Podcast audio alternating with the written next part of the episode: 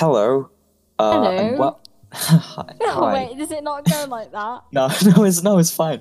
Um, welcome to the first episode of Cover Your Ears. Uh, my name is George, and wow, a, a podcast. Who, who would have thought? Um, I I've been I've been trying to get this thing uh, off the ground for Jesus Christ, like two years now. Um, so it's it's very it's it's cool that I'm finally you know able to do this. Um, and yeah, uh, if if you want to correct me on anything that we talk about, or ask me a question, or even just say hello, uh, my email is coveryourearscast at gmail.com. Uh, so, you know, talk to me there.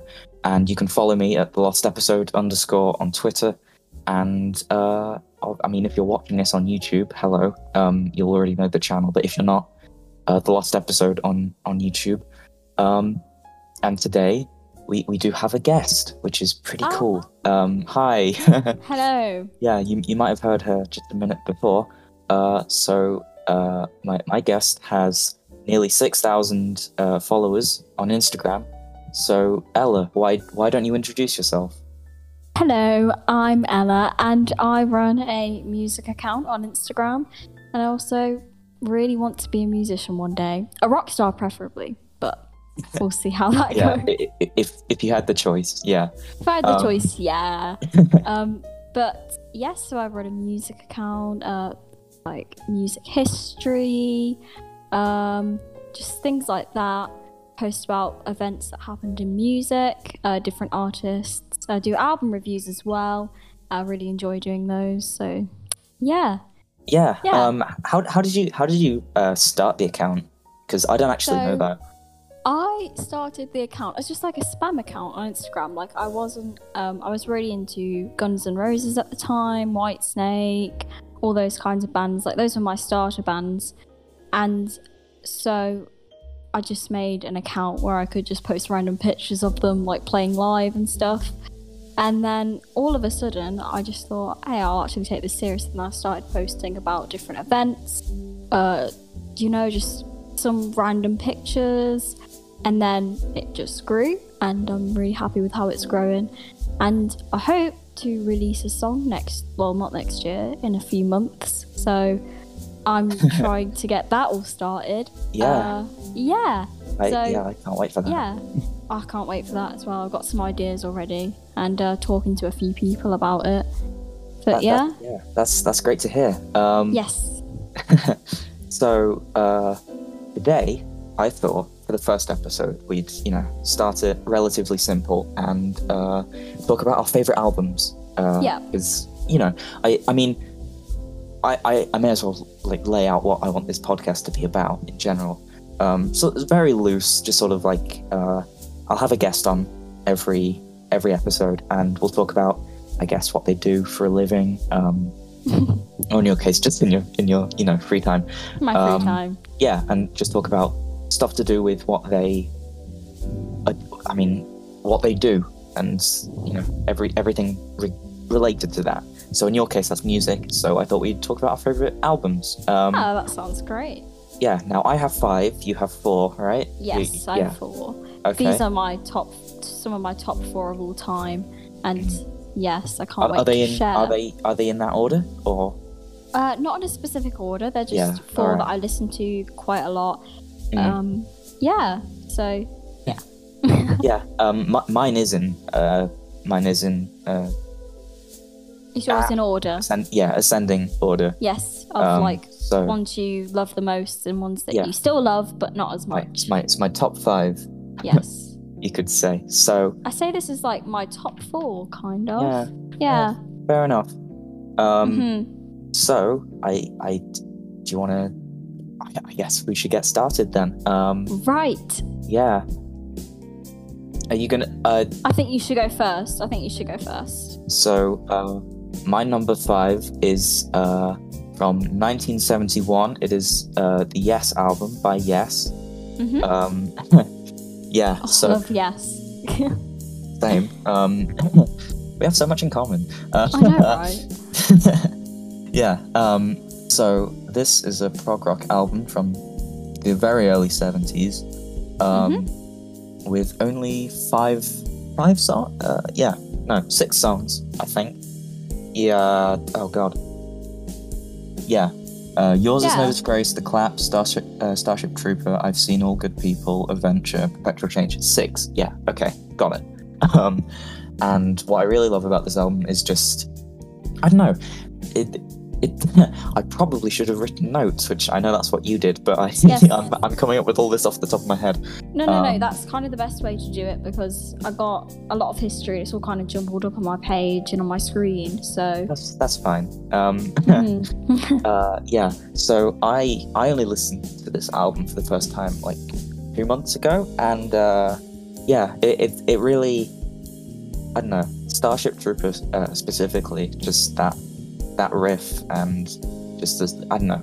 It, I know Hmm. that I know that Yes have a lot of like really long songs, like they uh, do. They're very yeah, I'm procky trying to think- indeed. trying to think of the album. I think it was uh, 1973, but I can't remember what the album was called. Let me just look that up. 1990, 1993? 70, 73. 73. Sorry. sorry. Uh, Tales from Topographic Oceans. There we go. there you go. There That- you go. That only has four songs on it, and they are all like 20 minutes each. Um, But they're thi- all this- interesting. yeah, right. And you know, th- this this song is a bit. Song, Jesus, I'm messing up already. This album is. Uh, it's it's a lot more. It. There are there are a lot of, you know, shorter songs on this album. Um, Yeah. there's yeah i mean it's a lot i'd say a lot it's like only six tracks but there are songs that aren't you know 10 15 minutes like uh, starship troopers is or Mhm. i've seen all good people which is another great song um oh, yeah, I agree. I think it's about chess i there are a lot of Hmm. there are lines about like the queen and moving on to Could black be squares A I- metaphor. yeah well Could no it, i i feel like it's a metaphor for a relationship um Yeah. you know, to do with chess, which I've Mhm. never heard. I've never heard that before. You'd, you'd think that would have been, you know, I mean, obviously it was if they if they did it, but yeah, It's kind of Um, like if it's if it's in the kind of idea of a relationship, then well, a queen and a king, and then they've got like all these. yeah, exactly. That- I don't know how to describe that actually. I thought I had a good point. no, it's it's fine. I never have good points. Um, You do, you do, you do. um, and you know, the album cover as well. It wasn't uh by was it Dean Simmons? Is that the name of the artist? Gene Simmons. Is, no, is it Gene Simmons? I thought it was Dean Simmons. Gene Simmons? Oh, oh, I'm just thinking Kiss at the moment, and you said Simmons, and I was just like, I don't think it's Gene Dean Simmons. Simmons. I don't yeah, think it's Dean Simmons. I don't Simmons. think it's that guy either. No, what? Um, yes, album covers. Roger Dean. Okay, so I'm completely Okay, off. I was thinking of, I was thinking of the person from Kiss, um, mixed Yeah. with this guy. Um, yeah, it isn't a Dean Simmons cover because it's just a photo of the guys with like a a mannequin's head and a chair, and it's Hmm. it's really I don't know. It- yeah, it's not like the other albums, which I mean, this was the second Yes album of 1971 because Fragile released before this, I think. mhm. Um, and I mean, you know, Fragile is the one that everyone cites as the best one. Um, 'cause it, you know, roundabout, long distance run around, uh, Heart of the Sunrise. You know, yes, um, is great. yeah, no, yeah, what no, would you I, say your favorite track is from Fragile? from Fragile. Uh, uh, you know, you know, generic. It's like everyone's favorite song from. Basically everyone's favorite Yes song, uh, minus like "Owner of a Lonely Heart," but like it's probably roundabout. I'd say, just because it's Mhm. you know so iconic. It's the Um, first track, I'm pretty sure. yeah, no, it is. Um, at like eight, eight and a half minutes, I think. Oh um, gosh, it's it's a good one though. yeah. Um, tell why it's liked. Yeah, no, it's exactly. Um, and why it's used in so much stuff. Um, there, there are a lot of people that I know um, who only know about Yes because of Roundabout being in Yeah. being in JoJo's Bizarre Adventure, which I haven't seen for the record. Mhm. But I, yeah, it's it's nice to see prog rock bands getting, you know, attention Like from other. attention and Yeah, it's it's good to see it. I'm guessing that's quite a modern show as well. 2009, I think, is when it so started. rel- relatively Yeah. modern. Um, Yeah. It's nice to see like 70s prog rock bands coming into that kind of like industry in a way. In an in an anime as well, like in, In- a yeah, Japanese. so that- exactly. that's It's, yeah. It's really cool to see. I like to see prog in my everyday life. yeah. yeah. Um, yeah, no, but yeah, I, I would say that my my favorite track from uh, the Yes album is "I've Seen All Good People." I, I just really Mhm. like how the I don't know. It, it seems very like it reminds me of The Hobbit and like the Lord of the Rings, and just with the instrumentation um, and I, I d- the vocal harmonies hmm and I, I don't know. It, it's it's it feels very regal, I guess. Um, What would you say Which, which I really like. Sorry. No, no, it's fine. What would you say is your second favorite from the album? Oh, Starship Trooper. I mean, yes. yeah, Yes. Uh, love that song. yeah. I hmm yeah. So I I'm- I'm pretty sure that's all I have to say about uh, that album. So I if say you want like my favorite track from the Yes Oh, album is yeah. probably Perpetual Change. oh yeah, Yeah, no, Perpetual yeah, Change is really good. But then again, most of the songs, well, out of the six tracks that are on there, they're all really Six, yeah. good. yeah, They're all really good. But yes. yes. yeah. Oh, I see what you did there. Very funny. See what we did. Yeah. Um. So do do you want to go on to your uh? so we're kind of carrying on the prog train here. Ooh, um, okay. So this band, 10cc, I don't know if you've ever heard of them. Um, I have not. So prog rock band uh, Okay. kind of started in the, the early 70s. Um, Mm. I love that this is their third uh, studio album, the original Okay. soundtrack. I probably will do a, a album review on this one day because it's just so Yeah. good. Um, but yeah, so it was released in 1975, and right. I think this is like the true combination of art rock and it's just and like prog rock. Like I think those two things really work well together, and they had these genre breaking moments within the album, and it just Yeah. it just really works. Um, it's definitely a classic. Um, I'd say it's probably one of the best prog rock albums of the seventies. This Yeah. is just my opinion, though. Um, it's just it's great. Right, I'll go into what I like about it. Okay. Um, Uh, I, I, sorry. I I will just say, um, what you mentioned like art rock, right? Uh, yes. a lot of people say that "Close to the Edge" by Yes, which came out the year after the Yes album. Um, not to dwell on Yes for too long, but like uh, no, they say that's probably no, that's right. they that's they, right. they argue that that's like the best prog rock album ever. I I, know, I mean I listened to it. It's like yeah, that's pretty full on pro, like progressive. Yes. but I I would argue that it's a little Loads bit of shifts of focuses. Yeah. Yeah. and like like it's it's only three songs and they're all really Mhm. long.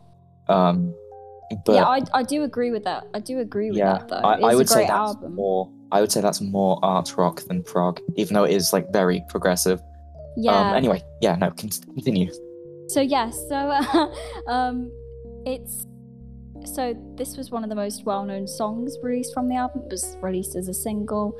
It's "I'm Not in Love." It's about a guy um, that kind of sings about not being in love when he really is. So he's kind of tricking himself into believing that he's not in love when he actually is. And it's the vocals. They're like airy they're eerie and they're they're like slightly whispered.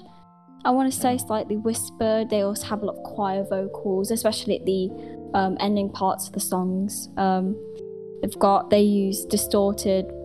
It's just distorted choir. It's like distorted choir vocals. They have an electric Oh, piano. Um, so very prog, very prog so far. Um, the song only lasts around f- six minutes, I think. So Yeah, I'd say that's only. like pretty average. So that's pretty Yeah. average for a prog rock song. Yeah, Um, there's just so many layers to it. Um, it's like kind of daunting. It's like this guy's thinking he's trying to convince himself he's like not in love, and it slowly, it just like it's like a realization for him. Yeah. And he goes, I'm trying to put it in the best words I can. It's really hard to describe though, because it's prog. yeah, Anything that's prog is hard to describe. exactly. Um, Any good prog is Uh, is yes. difficult to yeah I wrap your head around. cheesy prog. Ugh, can't Oh yeah, can't do with that kind of stuff. But um, so it's a love ballad. I definitely class it as a love ballad. Um, Mm. there's a lot of songs that are released in the year 1975, like Lady by Styx and Swear to God by Frankie Valli. They were all released um, in the same year, and they're very different.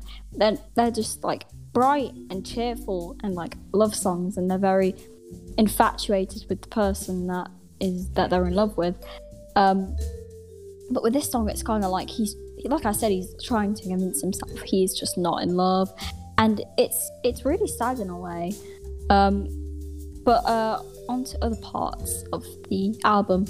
Uh, they also have a song called Flying Junk, which is quite, um, say a little bit more upbeat than that one. Um, it's full of, like, you kind of, it plays a lot on the 60s. Although it was released in 75, I think the album does kind of play on the 60s and 50s rock um, kind of vibe.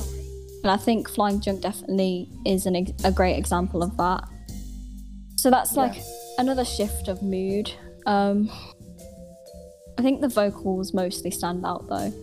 Um, their vocalist is amazing. Um, I think the first ever album I listened to them was their self-titled. It was their 1973 album, and actually I got into this album a few weeks ago. So I was reading oh, right. about Axl Rose talked about this specific song and I'm um, a huge Guns N' Roses fan. So when he was talking about, it, I was like, I'm gonna check check out, check the song out. I'm not in love. That I checked that song out, and I thought it was really good. And then I listened to the whole album.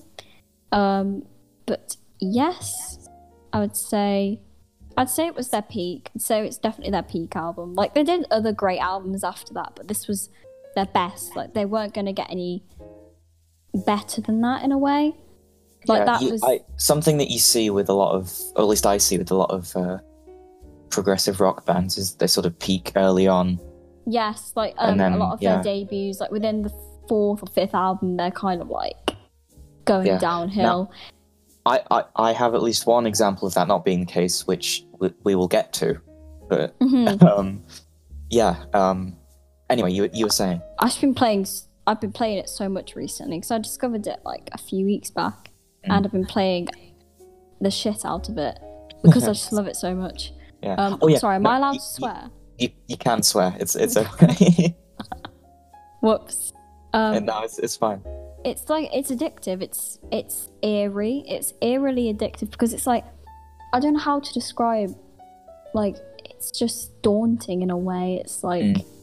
so melodic and I just love it. I don't I don't know how to put it, but as well, I'd say like the song, the actual song structure is really simple, but it's incredibly effective. And most of them, most of the songs, if you just look at them, they're like if you listen to them, they're pop, they're pop ballads. Yeah. Um, but because of the various tones um, throughout the songs, and they kind of change up uh, certain structures, they don't just have the whole thing running through like they add in a few different things, a few whispered sections, a few a few spoken sections, especially in "I'm Not in Love." I keep going back to that one, but that's because it's like their biggest yeah, hit from this I, album. Yeah, um, it, it, yeah, um, I, I I would say that a lot of good prog rock like ballads do have sort of simple structures, like um, "Lavender" by Marillion is relatively oh, simple. that's a great I mean, example. Yeah, yeah. It's, it's it's I mean it's amazing. I love that song um, and that album, but uh, it's not on the list. But I, I do really yeah. like that album. Um, no, that's yeah, a great example. Yeah, that that song's relatively simple, but it's it's really effective in that sense, um, and based think, on a poem. Yeah. Oh, that's interesting. I didn't know that. Hmm. But um, I'd say 10cc.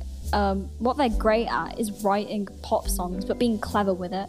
It's yeah. not just like your typical pop song that was released in the 70s that is going to appeal to a wider audience.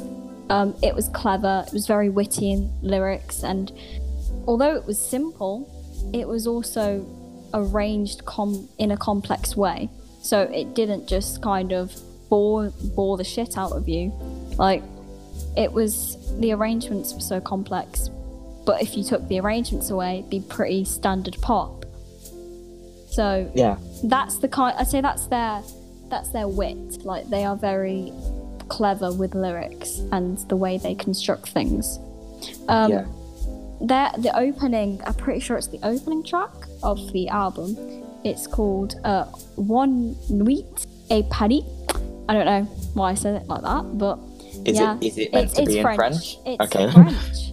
Um, it's like three constructive, um, small songs, and again, simple structure. But when you place them all together, if you listen to them in that order, it's it's an it's just amazing. It's a what word am I looking for? It's a masterpiece, to put it quite simply.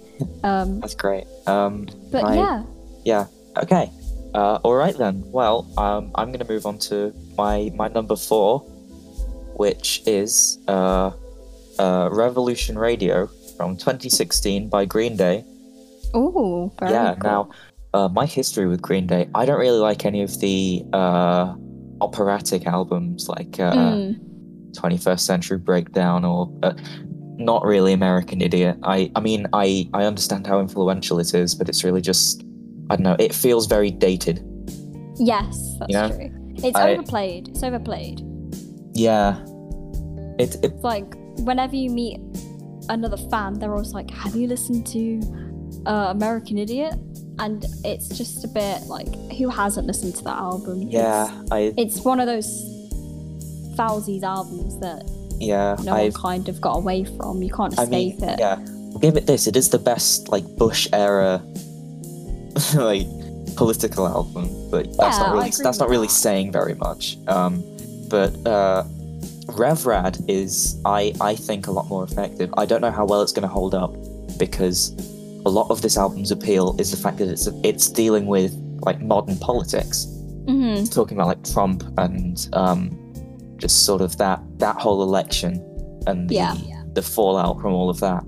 Um, but in that, I, I think that it's it's really engaging and it has a lot of interesting perspectives.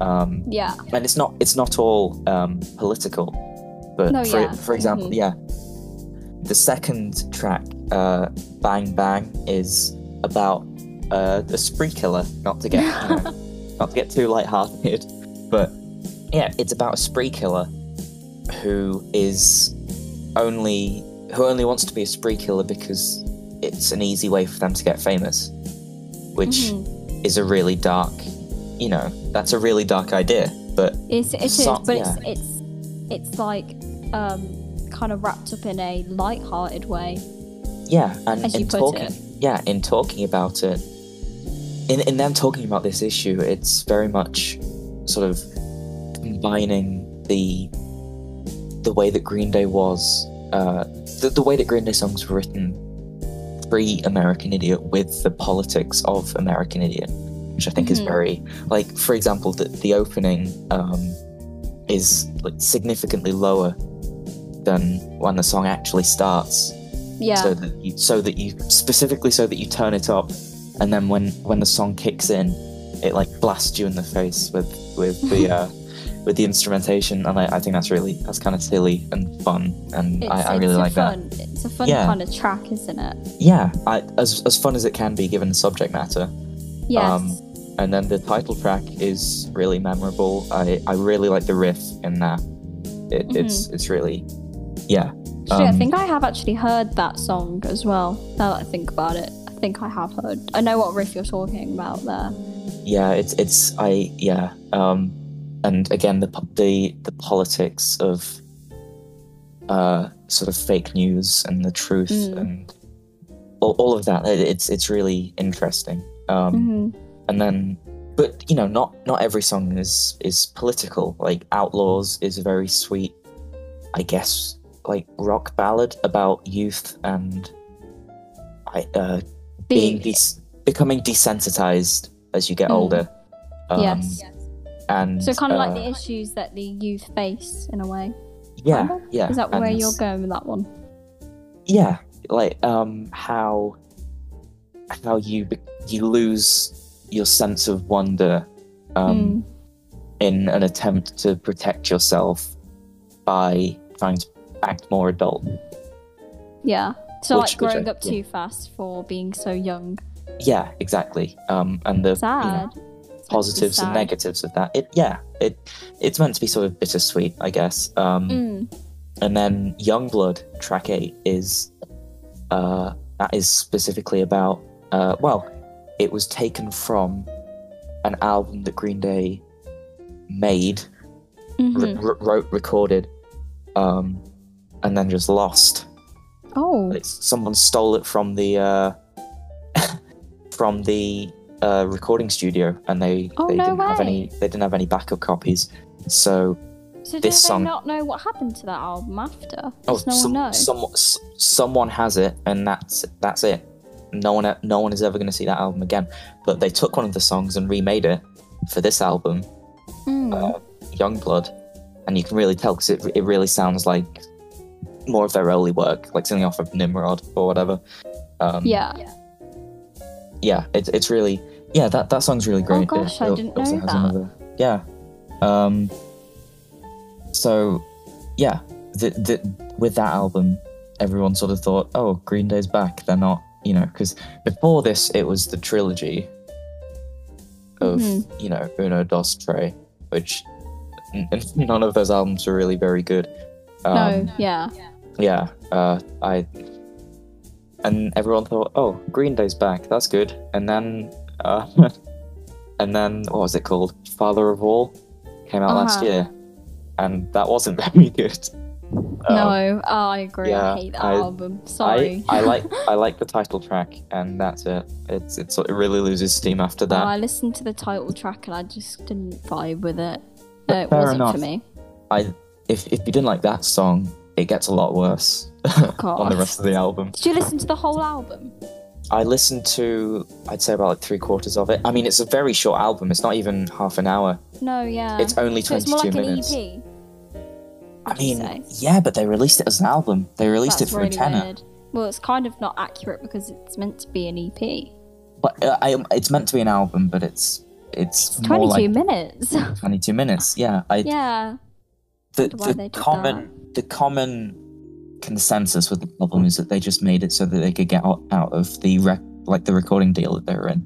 So they probably didn't really care about what they were They didn't- yeah. It was specific. No. I yeah, I, I like to think it is not them totally selling out, which is what it sounds like on the It album. kind of does sound like they're selling out slightly. yeah, it's it's Like I. I listened to the first track and I thought, "Oh, I can't do this. It's awful, and I felt bad because I- usually listen to about at least two tracks of an album before I decide whether or not I like it. Yeah, and- exactly.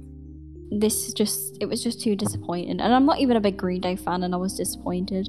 Yeah. So, was Bang Bang like your your favorite? Oh yeah. no. Yeah. So my favorite track is probably uh, yeah, I'd say Bang Bang, uh, or Say Goodbye. That's another really great song um, on the album. Um, Yeah. Yeah. So uh, I think I'm done there. So if if you want to move on to your number three, I guess. Of course. Um, uh, same. So my second uh, album that I want to talk about is Damnation by Opeth. Ooh. Um, Yeah, very very good. Um, they did. This is like their departure from death metal. It was them trying to establish a new genre, going to a different kind of pathway with their music, musical style, and it really works. Like loads of people love this album. They were really uh, inspired by prog rock from the 70s, like Pink Floyd and all that kind of, all those kinds of bands. Um, it was released in 2003, as was um, Deliverance. Um, I say it's Mm. also quite, it's quite contemporary, has a few instrumental pieces on there, especially um, the ending credits. It kind of, the ending credits uh, sums up everything that has been in the album into just one simple song. Um, quite actually, it's quite similar to the first three tracks, I think. Yeah, and Yeah. Uh, yeah, so it's quite similar to that one. Um, I'd say as well the vocals they're very, hmm, they're very daunting, but in a beautiful way. Uh, Mikael Åkerfeldt has just one of those, not to sound very fangirly, but um, they ha- he has one of those kind of beautiful voices, and it works really well for this style of rock slash metal. Um, say um, the lyrics are quite dismal, and like I said, quite melodic- melodically charged. Um, I say a lot of the melodies are similar, like the melodies in Hope Leaves and the melodies in Window Pane. They're very kind of downcast, but they're also very melodical at the same time. Melonically Yeah, cool. Cool. beautiful. Yes. Um, so my favorite track has to be Hope Leaves. I don't know what it specifically is, but it's just I find it, I think it's just such a, a pretty song in a in a sad way. It's like beautiful in a sad way, pretty in a sad way, however however people want to describe it. Mm. Uh, another cool thing that I can mention I mentioned about this album is that Steven Wilson, uh, Porcupine Tree's vocalist, is really good friends with Mikael Åkerfeldt, and he worked on this album. Not only did he work on the tracks, like he worked on a few melodies and he did some harmonies with Mikael Åkerfeldt. Um, he did harmonies on Window Pane, so the first, cool. the opening track. Um, he also he kind he um, produced the album as well. He also had like a little bit of a band, I'm pretty sure, with uh, Mikael Åkerfeldt and uh, someone else from another band, but I can't remember who they are at the moment. Yeah. Um, but yeah, I'd say overall the album is like a roller coaster of emotions. Although it has its downtimes, it has slightly more uplifting moments, especially in songs uh, such as "Death Whispered a Lullaby" and "Closure." Those are quite quite hopeful songs compared to the other songs that are on the album. But yeah, I'd say it's it's very daunting but beautiful. Yeah. Yeah, Oh, I'd nice. say it's it's a great album. I definitely recommend it for prog fans. Nice. Um, but yeah, so I know you haven't listened to that album. I know you don't know No, I- those are. I, I've, I was fully anticipating not having heard of any of these albums, but that's the great thing about this because I Yeah, now I'm gonna go. I'm gonna go and albums. listen to all of these albums now. So yeah, it's great. Um, all right, well, um, I'm gonna talk about my number three, which is I mean, if people people who know me know this was coming, um, that there was going to be an NSP album yes, my- I in knew my- it. I knew it. in my top five. Um, and I, I really sort of I didn't know which one to pick. It, I, it was between Under the Covers Volume Two and Cool Patrol. Um, And whilst I really love Cool Patrol, uh, Cool Patrol is is amazing. it is my right. It, it is my favorite of their original albums. Um, Mhm. Under the Covers was the first, I guess, album in general that I was anticipating releasing. Um, Like I remember, I, I, I found the band in late 2016 when they released their music video for "Take on Me," and I- I- right, yeah. Um, and from there, I just listened to all of the all of the songs from the first two albums, like you know, like Mhm. Unicorn Wizard, uh, No Reason Boner, FYI, I want F Your A, all the Yeah. classics. Um, All the classic, yeah, amazing tunes. and uh, and then later in 2017, they started releasing music videos for this album, hmm uh, which is a second cover album, and I wasn't really, I didn't really know what to expect. yeah. because up until I, did, I hadn't really listened to that much of the first Under the Covers, uh, if only because at the time I didn't recognize very many of the songs on there. Mhm. And I, that sort of like, I, I don't know, I was intimidated by that. But going into this one, I mean, the first track is Africa, right? yeah. Um, and that it's an incredible cover because, I mean, as as Dan mentions in the uh, in the liner notes of the album, uh, Africa, the original, has two vocalists. It isn't just one guy. hmm So the fact that he's able to do both, he's able to do both of these guys' vocals on his own is really commendable. Um, It is, and yeah. it, it deviates enough from the original song instrumentally to be, you know, to be unique and faithful and interesting. hmm Faithful? No, it, but it is faithful. Um, it, it's just a really great cover, and then Mm-hmm. from there, the album never really slows down because every every song on here could have been a single Yeah, because they're all just so good. because you've got you've got yeah, which I mean I guess that is sort of the case because every song on here is the best of whatever artists that whichever artists they're pulling from. These are the best songs that these artists ever made. So more than a feeling, limelight, pour some sugar on me, uh, in your eyes, you spin me round. Yes. Uh, that, that's probably classics. that's probably one of my favorites. Yeah. Um, I wish, which is a really great. I wish probably sounds the least like uh, the original. It's it's a lot jazzier here. Um, and Dan has to write it. I think it. it's uh, cool when people take uh, covers and then like they do a cover of a, a great song and then they make it in a way even greater. Yeah. Or they change things up about it, which is what NSP did.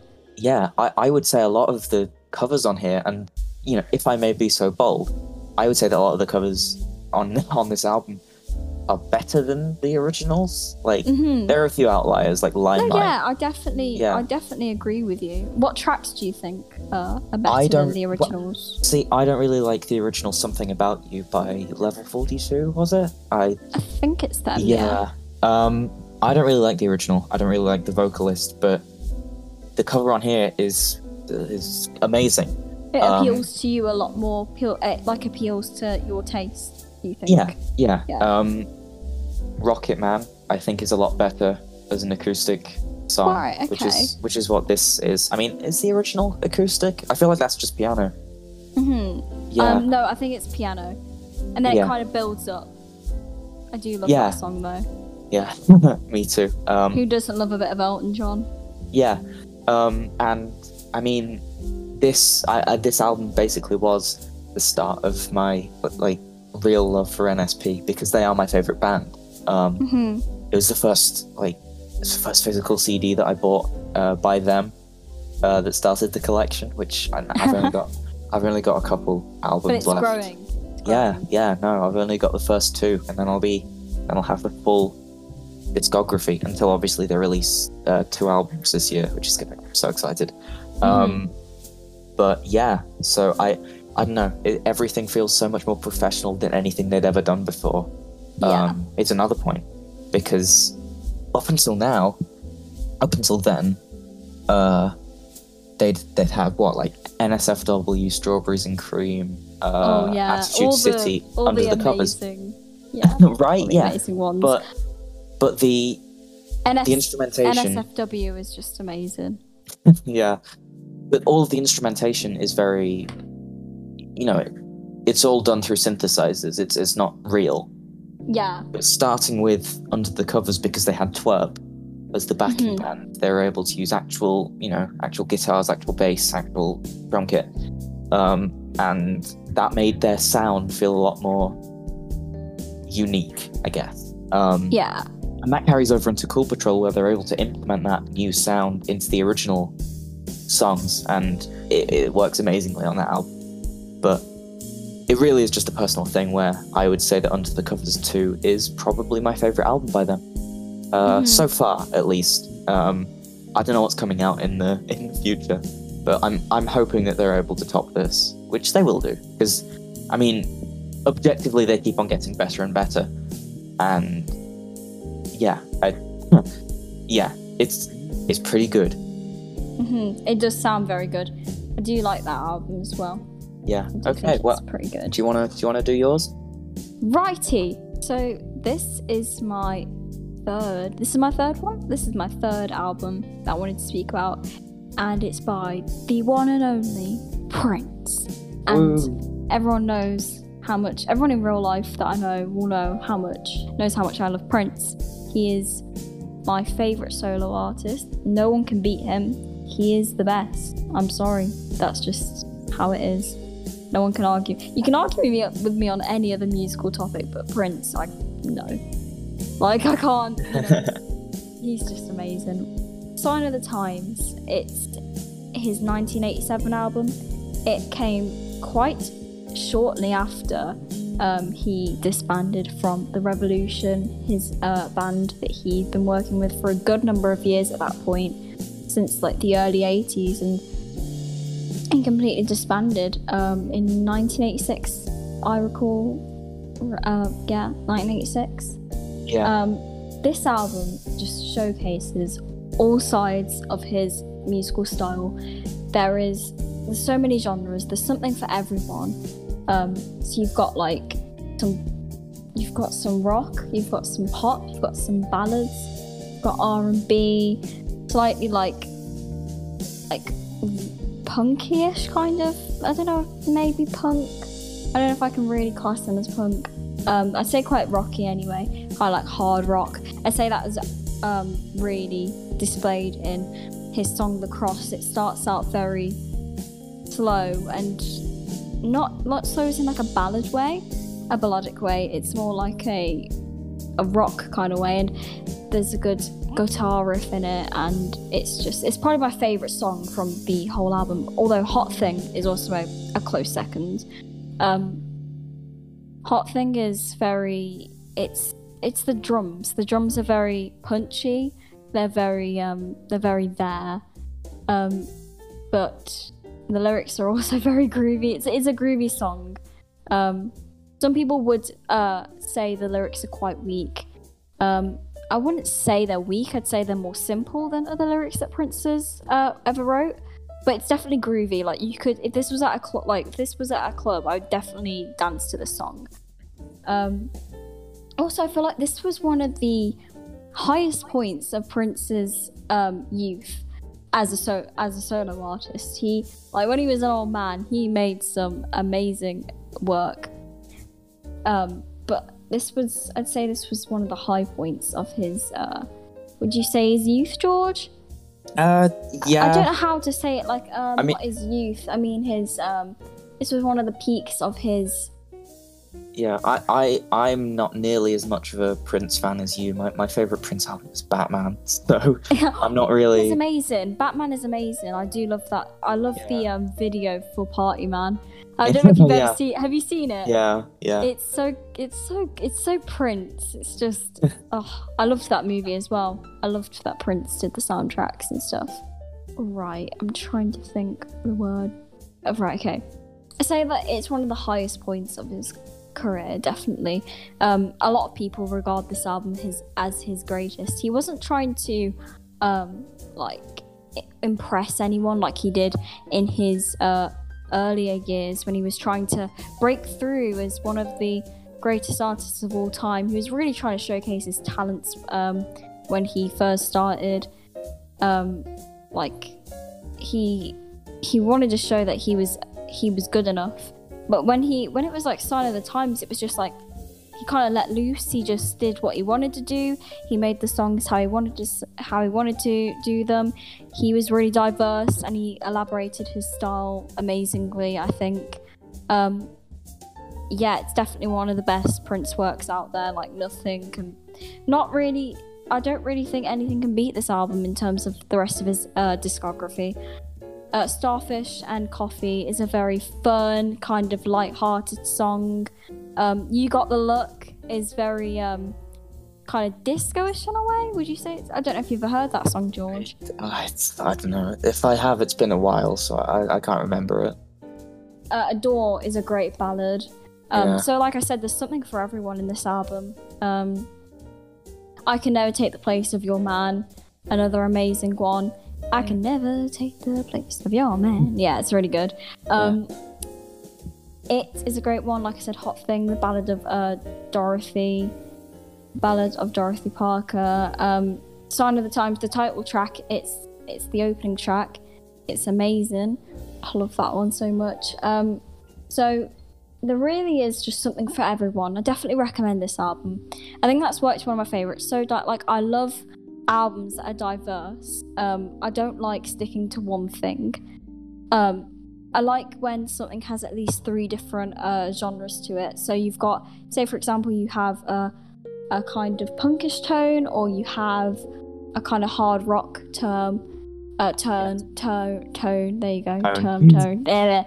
Uh, you got a kind of hard rock tone there, and then you've also got a pop kind of aspect to it. Because a lot, even though a lot of people can regard Prince as a rock star, um, I wouldn't regard him as a, a like a rock star necessarily. He was a guitar god. He was amazing on guitar. Yeah, yeah. But I don't think he's like a rock star. I think he's I think he's just he's just there. Like he could do what he could do anything. Like he was amazing. I know I keep saying he's amazing, but that's because he was.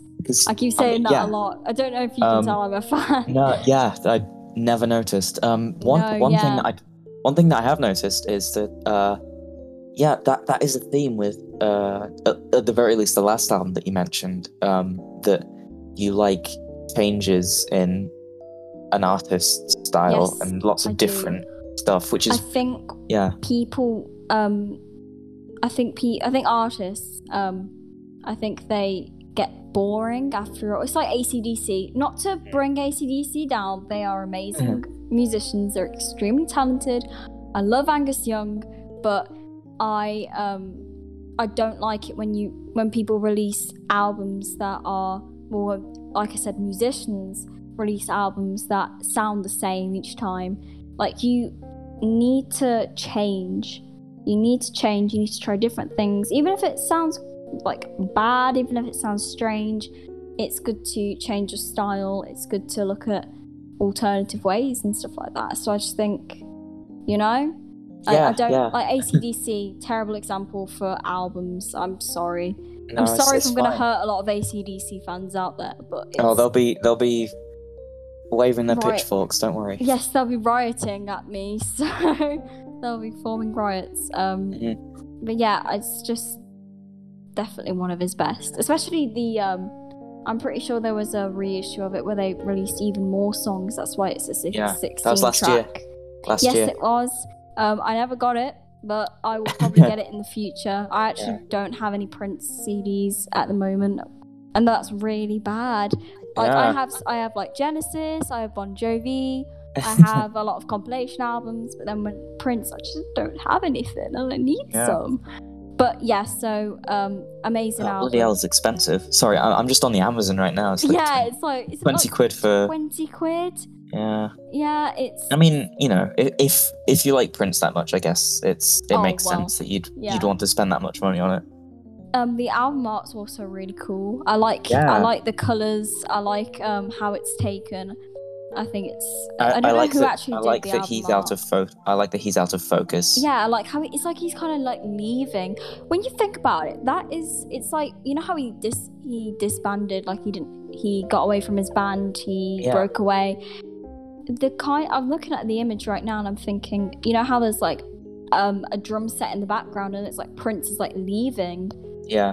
It could be, you could think about it like um in the perspective of it's him leaving the band, it's him leaving behind that part of his past and going on to do more solo work and Yeah. kind no. of be like I said, be more diverse. Um, Exactly, Although he exactly. already was. I'm, that's just like an idea. I'm just thinking about that. Like when you say Yeah. he's like out of focus, I, I kind of thought it's like he's leaving his his band behind and he's Mm. starting a new career, like Yeah. a new career path. So yeah, which which is why which is why he's he's out of focus. Um, and the the you the could argue that's because he wants to he wants to draw more attention to not I guess not only his art instead of him as a person, but also his instrumentation.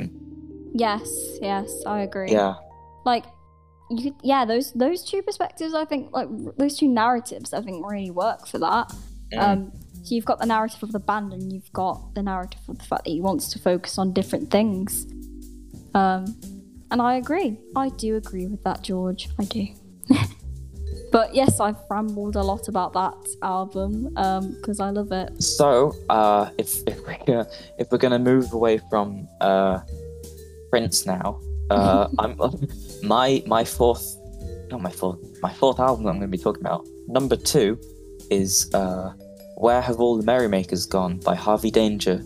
hey. Uh, Yeah, Uh, it's an alt rock uh, sort of grunge album from 1997, which Harvey Danger is a relatively small band. Um, I mean, they're basically a one-hit wonder because Flagpole Sitter was the only song they released that really found any success.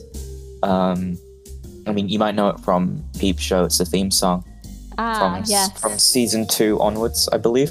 Um, yeah, so but, but that's that was long after the song was a one-hit wonder. Uh, Mhm. Sort of their first, you know, flash flash in the pan. Uh, but from that, I listened to the full album and I just fell in love with it because Mm-hmm. the, the the lead singer, the, the the vocals are really sort of quippy and sarcastic and cynical.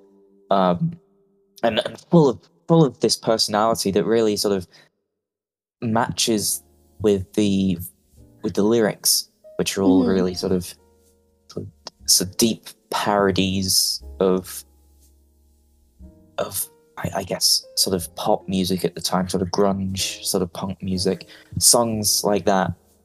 It, it's entirely it's doing all this entirely ironically, but that's sort of why it works because it's I don't know that's sort of a really interesting perspective that I haven't that I haven't That heard. is- that is actually very interesting. Yeah, Um, like I think that does match the tone of the music. because I Hmm. you've listened you've listened to their second album, right? Yes, I Yeah. did. I loved it. I think they. I wish they weren't a one-hit wonder. They were so good. Mm. Uh, yeah, um, and a lot of the a lot of the metaphors and sort of plays on words that they use are so are so unique and unheard of that I, I don't know. It, it's really it's a really interesting listen. the the first The first song on the album is about Vertigo by Alfred uh, Hitchcock, Mhm. uh, which is a really good film and it's a really good song. Is Um, it Carlotta? And then I'll, Carlotta There we go. Valdez. Okay. Yeah. Um, Flagpole Sitter, obviously, is a really, really great song. Um, I, I, it's probably, I would argue, my favorite song ever. And I've listened to it probably the most out of any song ever, if only because it is the Peep Show theme song. and I've, I've, I've binged that show. Oh, I would say about a dozen times at this point.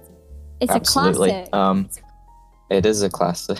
um, and yeah, uh, but from there, it's like uh, "Woolly Muffler" is a song that is sort of about a deteriorating relationship, which a lot, a lot of these songs are about relationships. Um, but "Woolly Muffler," I, the metaphor they use is sort of like the the the lead singer is sort of a scarf for the for his partner sort of keeping her warm but Hmm. as more more and more of a strain is put on their relationship it's as if he's choking So her it's like he's uh he's kind of strangling her and killing her with uh his his overprotectiveness.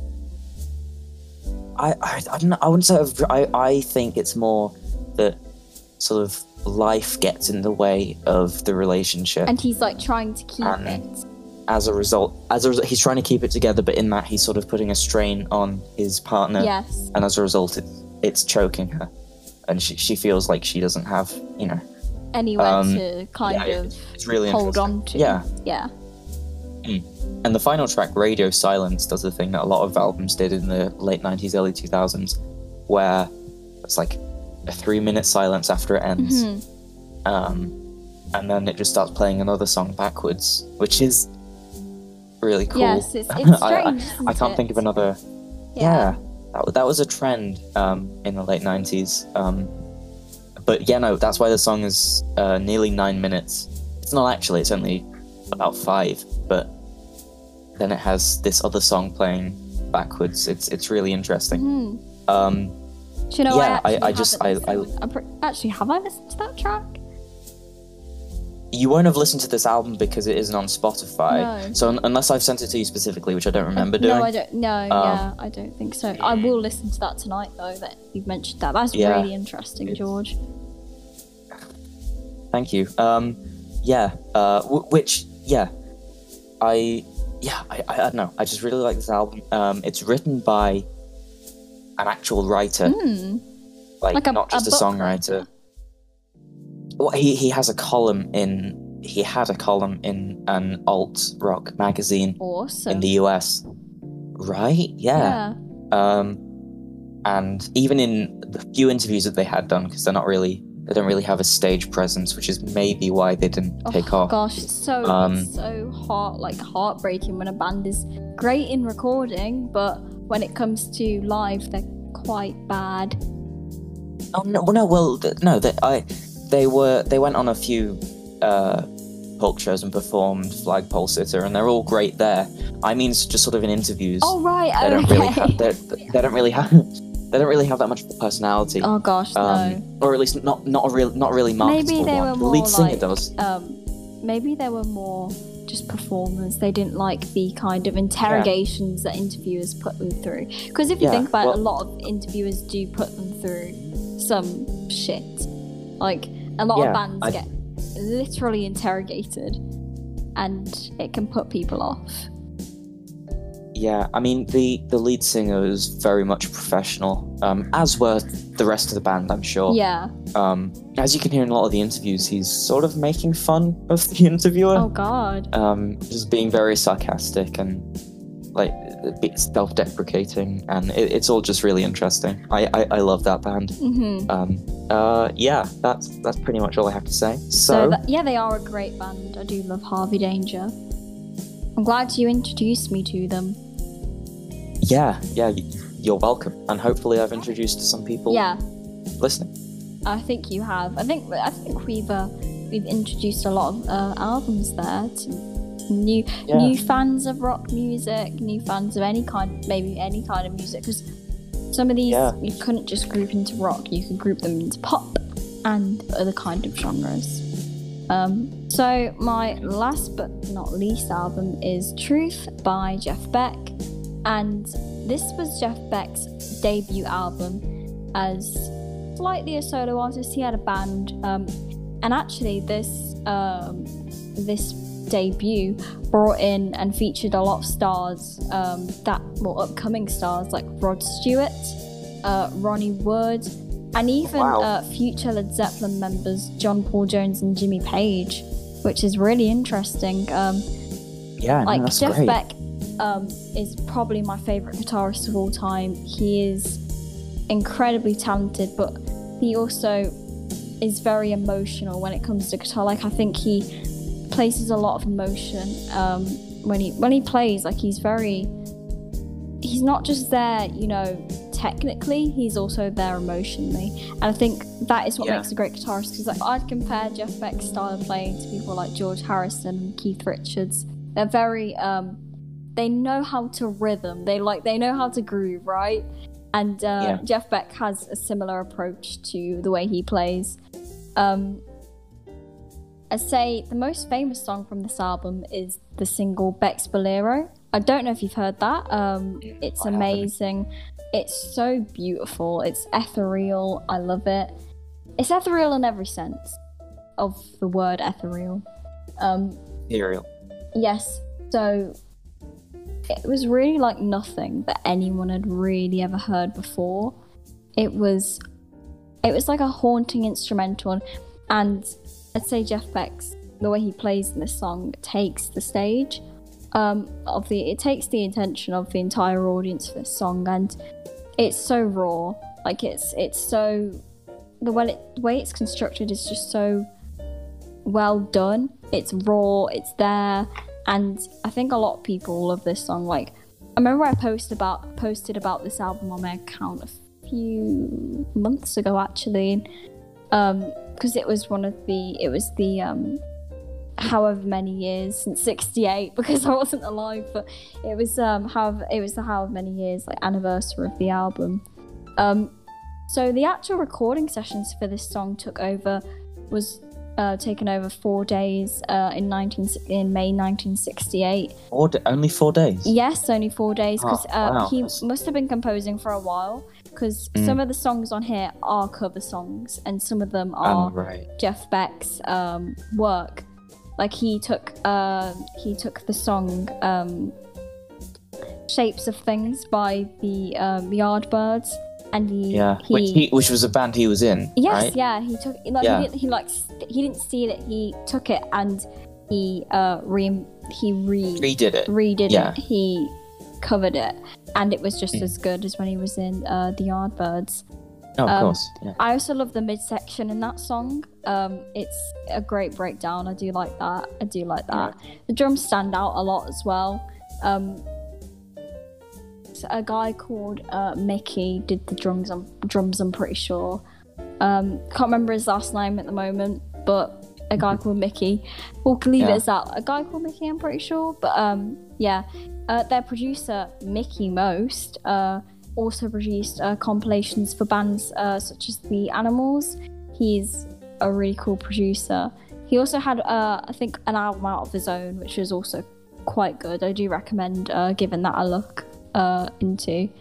Um, vocals in "Let Me Love You" are amazing.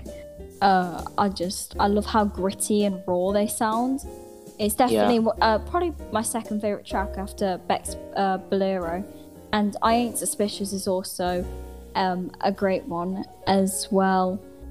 Um, it's originally recorded by Howlin' Wolf, and Jeff Oh, wow. Beck kind of like they reinvented it and they reworked it in a way that they made it their own original. Like uh, coming back to the point you were saying earlier about cover songs and how they, um, how they can be greater than the actual artist who made them.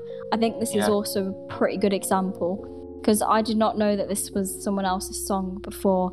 I kind of gave the I gave it like a little bit of history and I looked into it. But uh, he also is quite uses Jeff Beck uses like a wah tone on his guitar, and then it just kind of goes wild and just oh, it's amazing. Jeff Beck, love him, love him. um, but yeah, so I would also so I would say this is definitely his best work. Um, I th- like I said, I think that's another point uh, to make. Uh, I love a lot of debut albums, and Jeff Beck had an amazing one, and it really brought. f- It was like the future of rock and roll in a way. He reinvented stuff. Like it was one of the greatest albums of '68, I would say. It Yeah, it's blue based rock, but it has a hard rock and even slightly heavy metal twist to it at times.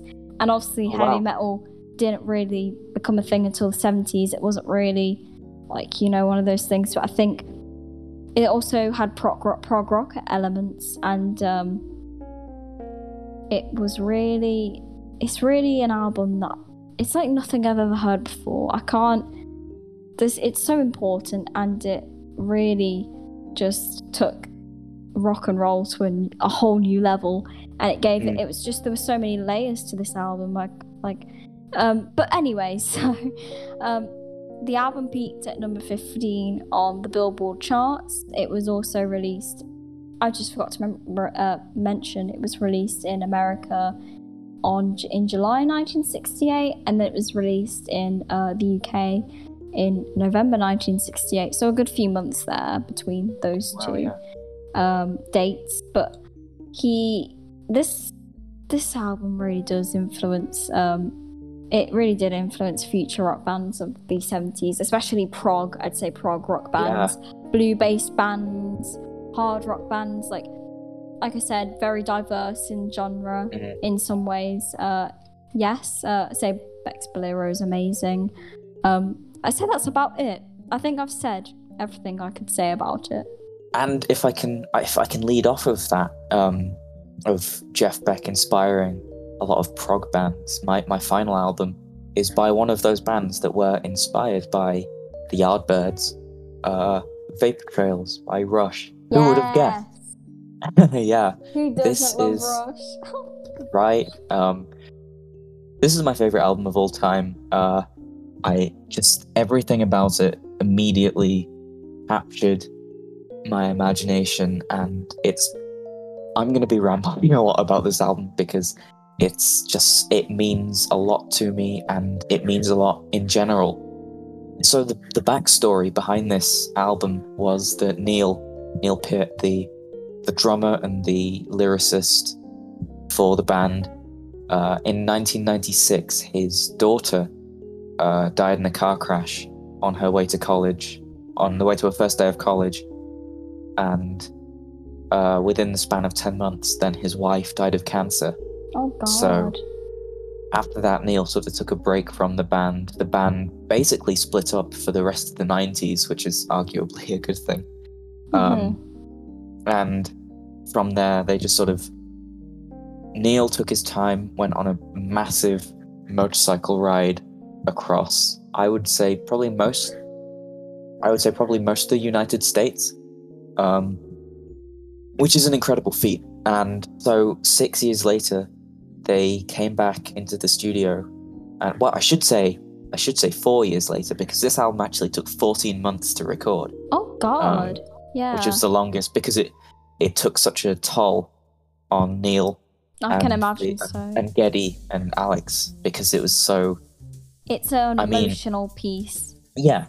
The the album is I would argue a concept album about grief Oh yeah. because I ev- every song every song here is tied in some way to the grieving process that Neil went through uh, in in coping with the death of his family.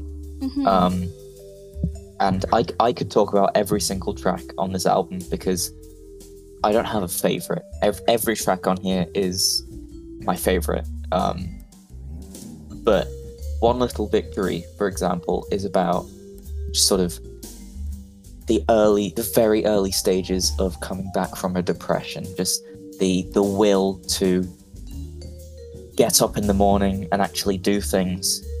That is one little victory, and you know it, it's it's really all very elegant, elegantly written, yes, I agree. which is the lyrics are best. beautiful. Yeah, I mean, I mean, it's Neil, so it will be. Neil is amazing. Yeah. amazing writer. Um, and Ghost Rider specifically is about that um, motorcycle ride, and all of the lyrics are very. All of the lyrics on the entire album are very sort of dour and sad, and sad is a very, a very face like surface level way of describing the album. Would but it, it is. it's, It's um it was I'm trying to think of a word. It melancholy. melo- melonically. Am I saying it right? Melan- melancholy. Melancholy. I can't I've been saying it wrong this whole bloody podcast. You, you haven't said it before. I did. I said uh, at the beginning. I said mel- melonically. Oh no. Oh dear, it's, It's fine. fine. Just it's put- too late just now. be like this disclaimer. She meant uh, I- no, I- melonically. I. It'll be. it'll Uh, be a melonic- mystery for ev- every. Melonically, I, I think you could say either way. You could just say it's my accent. Yeah, blame it on the accent. It'll it'll be it'll be an adventure for the people listening, trying to figure out up until now what did we mean by. They probably won't. They probably won't even pick up on it. Let's be honest. Yeah, I. You'll be fine. Yeah. Um, I probably I've used a few big words in this. I. Yeah. No. Um. so yeah. but- Peaceable Kingdom is uh sort of about tarot cards. Um, which the entire album, if you go through the liner notes, uh, it's themed around tarot cards, and each each song has a tarot card assigned to it. yeah. Um, but the lyrics are really interesting on there.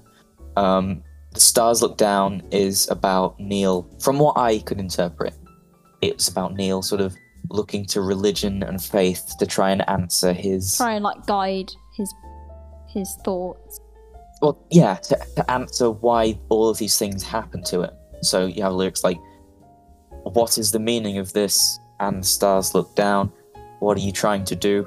And the stars look down. hmm he's he's trying to look for answers in the superficial when really there are none because all all that you can blame the death of his family on is tragedy hmm is is circumstance and it, it it's really it's a really depressing song um and then you have uh of how it is which is you know it, it's about neil So- neil talks about how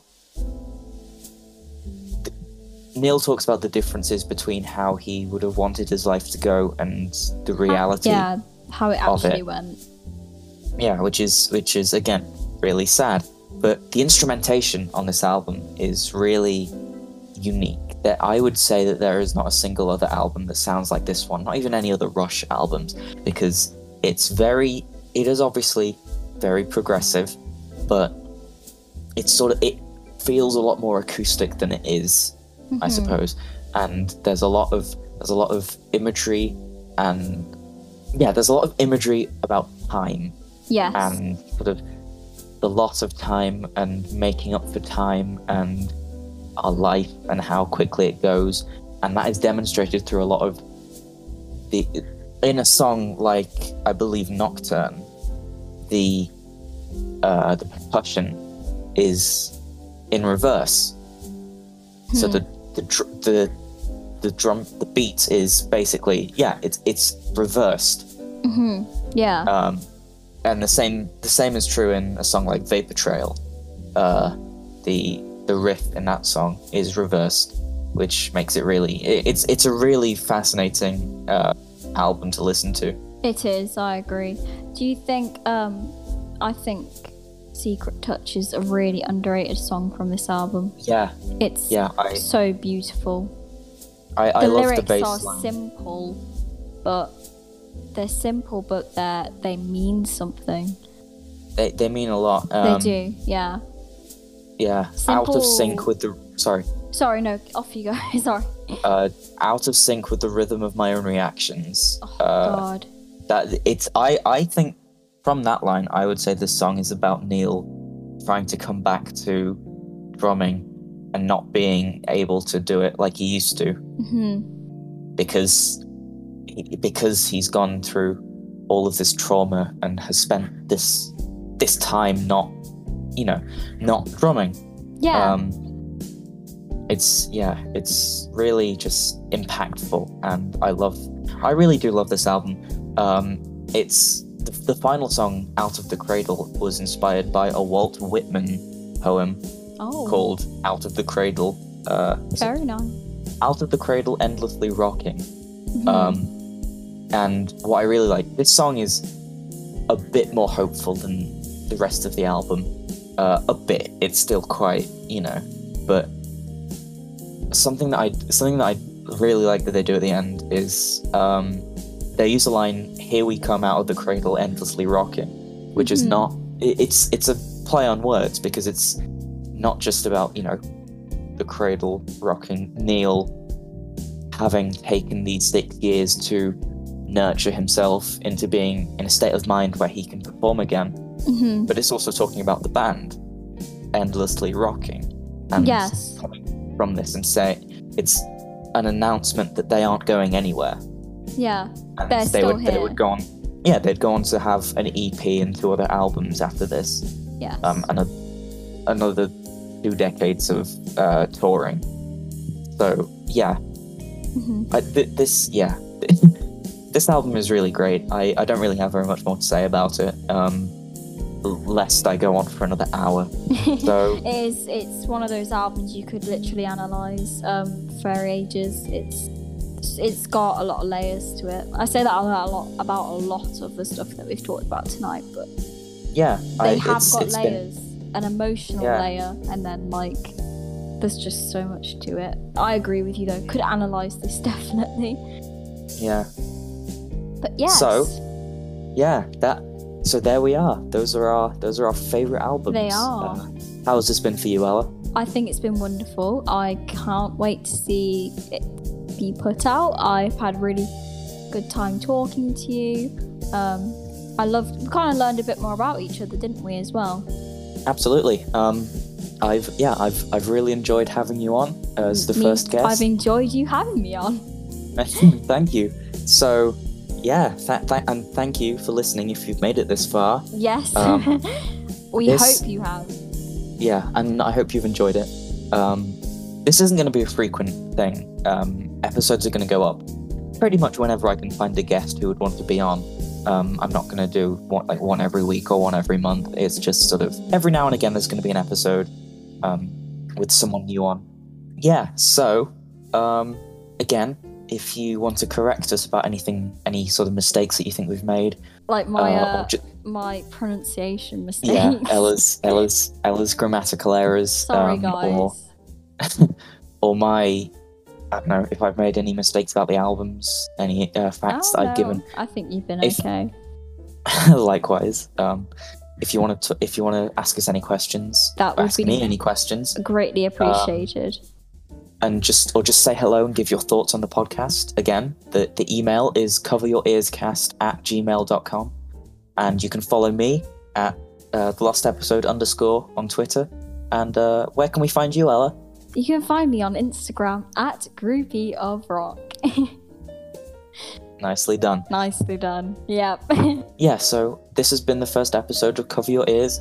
Uh, I will be back at some point, eventually, with another guest, someone completely different.